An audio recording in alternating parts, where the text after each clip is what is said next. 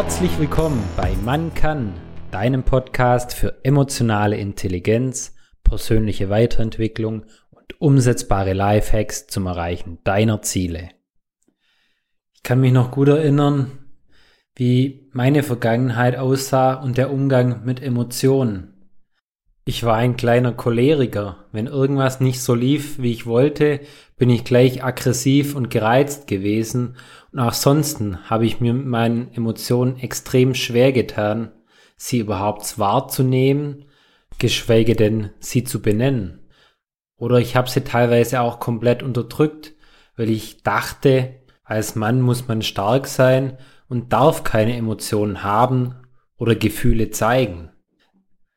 Und ich wurde gestern bei einem Coaching von einem Klienten wieder daran erinnert, weil er mir das genau gleiche wiedergespiegelt hat, dass es ihm unglaublich schwer fällt, seine Emotionen wirklich wahrzunehmen und dann auch noch zu benennen. Ich glaube, das geht den meisten Menschen so. Ja, was sind denn überhaupt Emotionen? Der amerikanische Psychologe David Matsumoto bezeichnet Emotionen als kurze biopsychosoziale Reaktion auf ein spezifisches Ereignis, die dann Konsequenzen für unser Wohlbefinden haben und meist eine sofortige Handlung erfordern. Biologisch, weil das Ganze zu spezifischen Veränderungen im Gehirn führt, zum Beispiel im limbischen und vegetativen Nervensystem. Psychologisch, weil im Gehirn einiges abgeht, wie zum Beispiel eine Aktivierung der Annäherungs- oder Vermeidungsmotivation, beziehungsweise auch tatsächlich eine Öffnung oder Verengung unserer Wahrnehmung. Und sozial, naja, ich glaube, unsere Emotionen spielen eine ganz wichtige Rolle, wenn nicht sogar eine zentrale Rolle im sozialen Miteinander. Weil wir drücken ja über unsere Mimik, über unsere Körpersprache, zum Teil auch unbewusst unsere Emotionen mit. Generell können Emotionen von wenigen Sekunden bis einige Minuten dauern. Ja, warum sind denn Emotionen überhaupt wichtig? Ja, ganz klar, unsere Emotionen beeinflussen extrem stark unsere eigenen Handlungen und auch Entscheidungen. Denk mal daran, wie du selber Entscheidungen triffst. Wie wählst du irgendwelche Produkte im Supermarkt aus? Oder wie entscheidest du, welchen Film du heute Abend auf dem Sofa anschaust? Ich würde behaupten, da haben Emotionen ihre Finger im Spiel. Studien haben sogar gezeigt, dass Emotionen, die mit der eigentlichen Situation gar nichts zu tun haben, auch unser Verhalten drastisch beeinflussen und steuern. Zum Beispiel, wenn etwas unangenehm riecht, eine saure Milch oder ähnliches und wir angeekelt sind und in der Situation irgendetwas verkaufen wollen, zum Beispiel bei eBay Kleinanzeigen was reinstellen, setzen wir den Preis unbewusst signifikant niedriger an. Ja, warum besitzen wir denn überhaupt Emotionen? Die Natur hat uns Gott sei Dank mit Emotionen ausgestattet, um automatisch und blitzschnell auf bestimmte Ereignisse reagieren zu können. Im Endeffekt sind Emotionen nichts anderes wie ein schnelles Informationsverarbeitungssystem. Wir können dadurch mit einem Minimum an mentaler Energie handeln und so auch teilweise überlebenswichtige Probleme lösen. Im M-Trace Coaching sprechen wir auch vom Emotionsdreiklang. Das heißt, jede Emotion besitzt einen Trigger, wodurch die Emotion aktiviert wird, hat eine spezifische Funktion und dient letztendlich der Erfüllung eines bestimmten Bedürfnisses. Was mir auch ganz wichtig ist, Emotionen sind weder positiv noch negativ. Denn jede einzelne Emotion hat eine wichtige Funktion in unserem Leben. Wenn dann kann man sagen, eine Emotion kann funktional oder dysfunktional sein.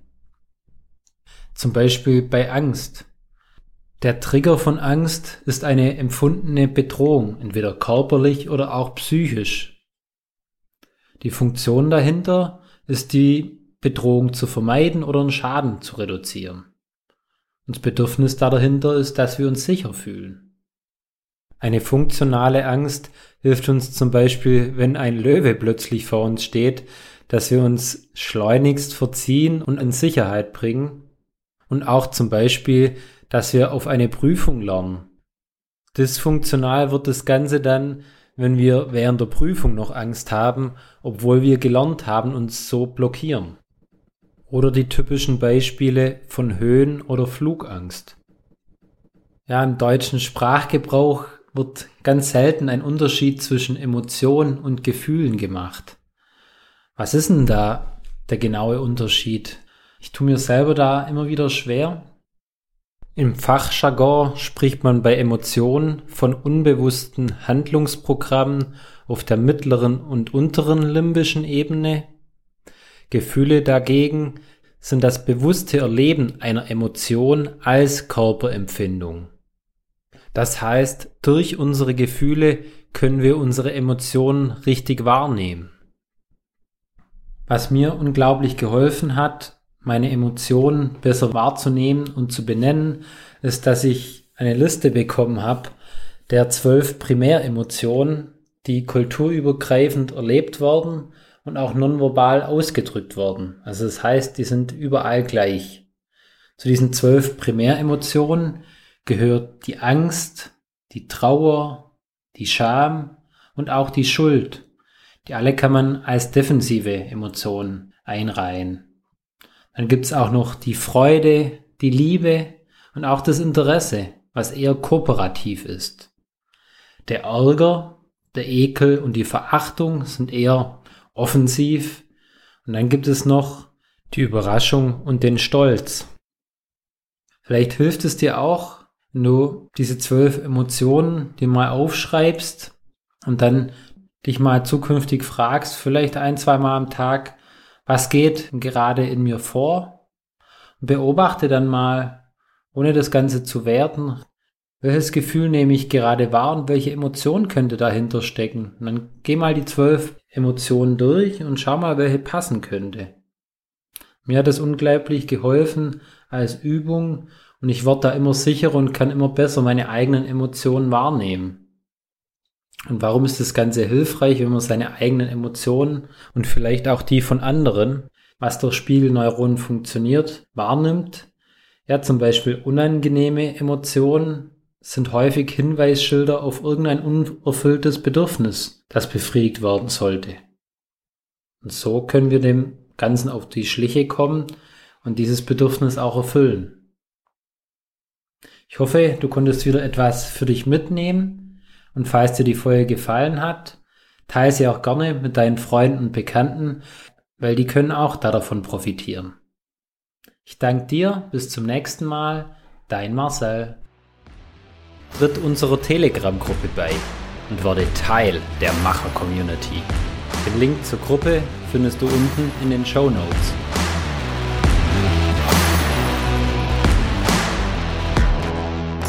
Werde zum Macher und Regisseur deines Lebens.